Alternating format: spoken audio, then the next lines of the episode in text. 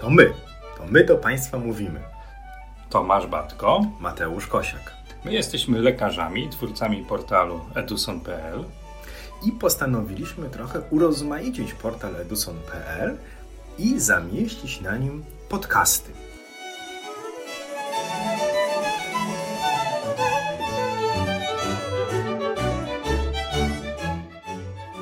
No i teraz śledziona. Prosty narząd. Przykładasz głowicę tam, gdzie jest śledziona i co? I jest śledziona. A nie do końca tak jest. Nie do końca tak jest, dlatego że można sobie bardzo niechcący tę sprawę skomplikować i popaść w pewne męki śledzionowe. No to jest zaskakujące dla większości z nas, bo wydawałoby się, tak jak mówisz, prosty, nieduży, łatwo dostępny narząd, tak symetrycznie położony do wątroby, tylko mamy z nim kłopot, żeby go znaleźć. Sami sobie te męki tworzymy z dwóch powodów. Po pierwsze, źle przykładamy głowicę w niewłaściwe miejsce.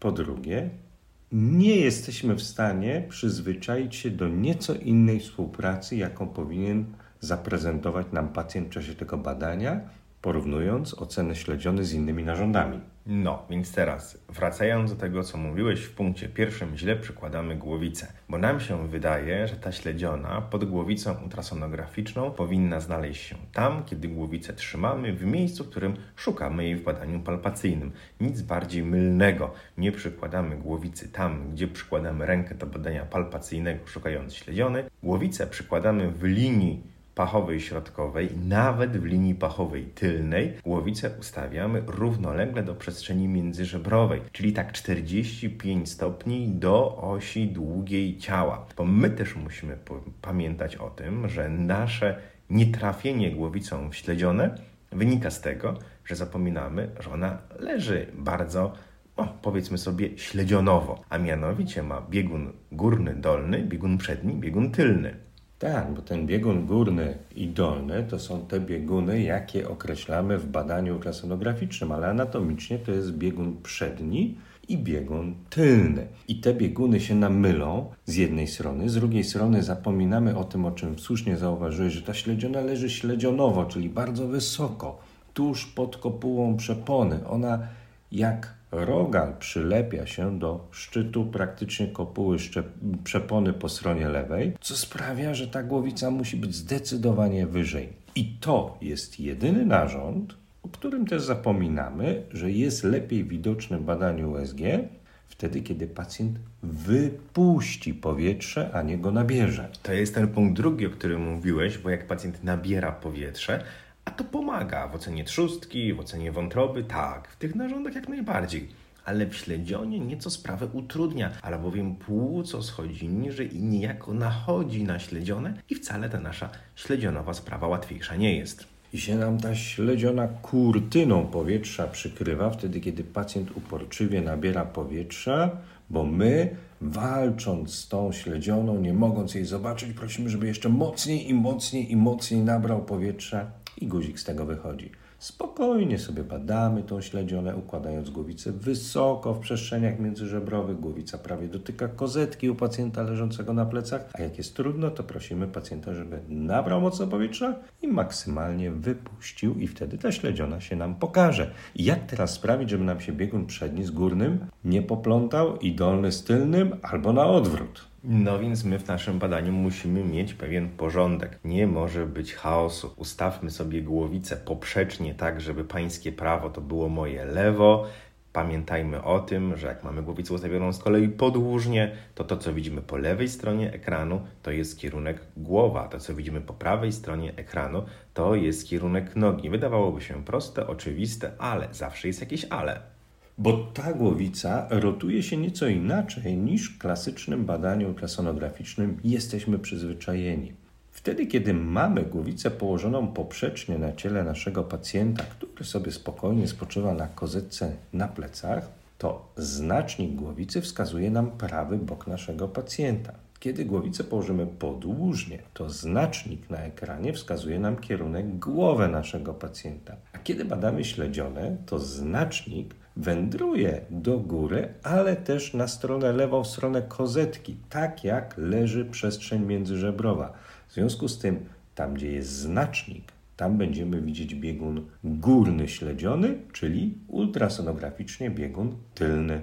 Tam, gdzie nie ma znacznika, będziemy widzieli biegun dolny, czyli przedni śledziony, bo ta śledziona musi być widoczna tak, jak ona się układa. My musimy się do niej dostosować głowicą w ten sposób, że ta głowica jest ustawiona równolegle do przestrzeni międzyżebrowej. I czasami mamy taką sytuację, że prowadzimy kurs i widzimy, że kursant tę śledzionę ogląda nam do góry nogami do góry nogami, trzymając głowicę odwrotnie, co sprawia, że potem my te zmiany ogniskowe opisane przez kursantów czy przez lekarzy, którzy wykonują w ten sposób badanie ultrasonograficzne, lokalizujemy w nieprawidłowym miejscu, tak jak nieco lustrzane odbicie byśmy oglądali. Natomiast też jest pewien kłopot ze śledzioną, który utrudnia nam to badanie, że te śledziony nie jesteśmy w stanie łatwo w całości ocenić, bo przeszkadzają nam żebra. I żeby tą śledzionę dokładnie, kawałek po kawałku obejrzeć, to nie tylko zmieniamy lokalizację w kolejnych międzyżebrzach, bo to nie zawsze ułatwi nam ocenę, ale przede wszystkim wykorzystujemy głęboki, wahadłowy ruch głowicą. Pochylamy tą głowicę w prawo i w lewo, do góry, do dołu, tak żeby kawałek po kawałku cały miąższ śledziony móc obejrzeć. No i kolejny problem, z jakim się spotkamy, problem śledzionowy, to problem odniesienia zmierzonej przez nas wartości do wartości referencyjnych, po to, żeby móc powiedzieć, czy ona jest powiększona, czy ona nie jest powiększona. Tutaj mamy dość prostą sytuację w odniesieniu na przykład do wątroby, gdzie te wymiary i te normy są dość trudne do interpretacji. Są pewne ustalone normy wielkości śledzionej, która to wielkość zmienia się wraz z wiekiem naszych pacjentów. I rzeczywiście do pewnego momentu tak jest. U pacjentów dorosłych ta śledziona ma w miarę stały wymiar, poza pacjentami w podeszłym wieku, gdzie ta śledziona może być nieco mniejsza niż u pacjentów w sile wieku. Ale pamiętajmy o tym, że my przede wszystkim mierzymy wymiar podłużny, czyli wymiar od bieguna górnego do bieguna dolnego na wysokości wnęki śledziony, na wysokości, w której widzimy naczynia wnikające do śledziony, bo to jest przekrój, w którym ta śledziona jest najdłuższa. I musimy pamiętać o tym, że normy u dorosłych pacjentów są inne dla mężczyzn 130 mm, inne dla kobiet 120 mm. Jeszcze jest jedna kwestia. My te śledzione sobie zmierzymy, ona nam wyjdzie powiększona, odnosząc do wartości referencyjnych i co? I my uważamy, że mamy powiększoną śledzionę, a my powinniśmy zastanowić się, ha, czemu ona jest powiększona podczas tego samego badania. Innymi słowy, warto od razu zobaczyć, czy jest przepływ w żyle śledzionowej. A jak już oglądamy tą żyłę śledzionową, to naszym ultrasonograficznym obowiązkiem jest ocenić sobie wątrobę łącznie z systemem naczyń wrotnych, bo to jest system naczyń połączonych i bardzo często jest tak, że my zauważymy, że oba narządy są powiększone i wątroba i śledziona, jak to się dzieje w czasie infekcji, ale też czasem natrafimy na sytuację takową, gdzie duża śledziona jest wynikiem pewnego rodzaju zaburzeń, które są spowodowane tym, co dzieje się w żyle wrotnej, albo zakrzepicą tejże żyły wrotnej, albo malformacją jamistą żyły wrotnej, albo innymi historiami, które dzieją się w miąższu wątroby, wpływając na przepływ w naczyniach. Kolejny psikus śledzionowy polega na tym, że odkładamy głowicę konweksową i bierzemy głowicę liniową. No i na tej głowicy liniowej echostruktura tej śledziony mieni nam się nieco inaczej niż na konweksowej. Pamiętamy o tym, że śledziona jest zbudowana z miazgi białej i miazgi czerwonej. I ta miazga biała będzie widoczna dla nas w badaniu ultrasonograficznym wtedy, kiedy użyjemy głowicy wysokiej częstotliwości pod postacią takiego symetrycznego, równego nakrapiania tej śledziony hipoechogenicznymi obszarami. Ta śledziona wygląda troszkę tak, jakby miała taką siateczkowatą echostrukturę. Im wyższą częstotliwość głowicy liniowej zastosujemy, tym ten efekt wizualny będzie lepiej widoczny. Ale też musimy pamiętać o tym, że ta siateczkowata echostruktura jest bardzo charakterystycznym obrazem dla śledziony powiększonej, zwłaszcza u najmłodszych pacjentów, w przebiegu infekcji wirusowej i jest to pewien wyznacznik dla nas tego, co się dzieje w organizmie naszego pacjenta. Zawsze warto zwrócić uwagę, co się dzieje jeszcze wokoło śledziony, żeby tego nie pominąć. Bo gdyby zbierał się wolny płyn w jamie brzusznej, to oczywiście on się będzie zbierał najpierw pomiędzy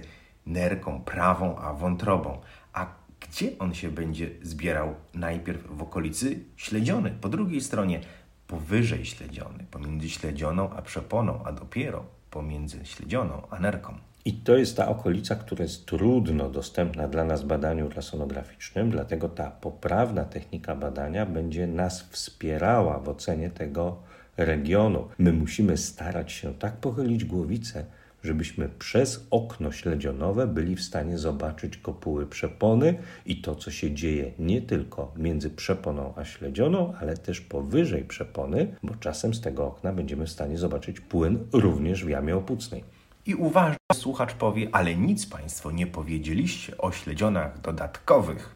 No i te śledziony dodatkowe są tak częstym zjawiskiem, że my rzeczywiście czasem pomijamy je w naszych rozważaniach, bo przecież tutaj kłania się troszkę znajomość embriologii, bo ta śledziona, którą widzimy pod postacią jednego spójnego narządu w życiu płodowym, staje się takowym w wyniku potocznie mówiąc, zlepianie się mnóstwo gronek winogron w jedną litą strukturę. I czasem kawałek tej śledziony, tego miąższu pozostanie widoczny gdzieś obok pod postacią śledziony dodatkowej. Cechą charakterystyczną tej śledziony dodatkowej jest to, że zazwyczaj jest to kulista struktura o echogeniczności, echostrukturze identycznej jak miąższ śledziony. Najczęściej lokalizuje się w okolicy jej wnęki i dodatkowo ma w opcji doplerowskiej widoczne własne naczynie odchodzące od głównej tętnicy śledzionowej. Musimy też pamiętać, żeby węzłów chłonnych patologicznych w tej lokalizacji zbyt pochopnie nie wrzucić do worka o nazwie dodatkowa śledziona. Pamiętamy o tym, że ta okolica powinna być oceniana w łączności z obrazem, który widzimy w przestrzeni zaotrzewnowej, wokół dużych naczyń, wokół pnia trzewnego i w pewnym kontekście klinicznym naszego pacjenta. Wtedy pewne trudności wynikające z interpretacji zmian ogniskowych, które w tej okolicy będą widoczne, będą dla nas łatwiejsze do rozwikłania, bo nie tylko śledziona dodatkowa i węzły chłonne mogą się tu znajdować, ale również zmiany patologiczne pochodzące z lewego nadnercza. A my życzymy Państwu śledzionowego powodzenia, aby samemu sobie trudności niepotrzebnych nie narobić. Wypuśćmy trochę z siebie powietrza i ta śledziona będzie dla nas fantastycznie widoczna. Powodzenia! Na zdrowie!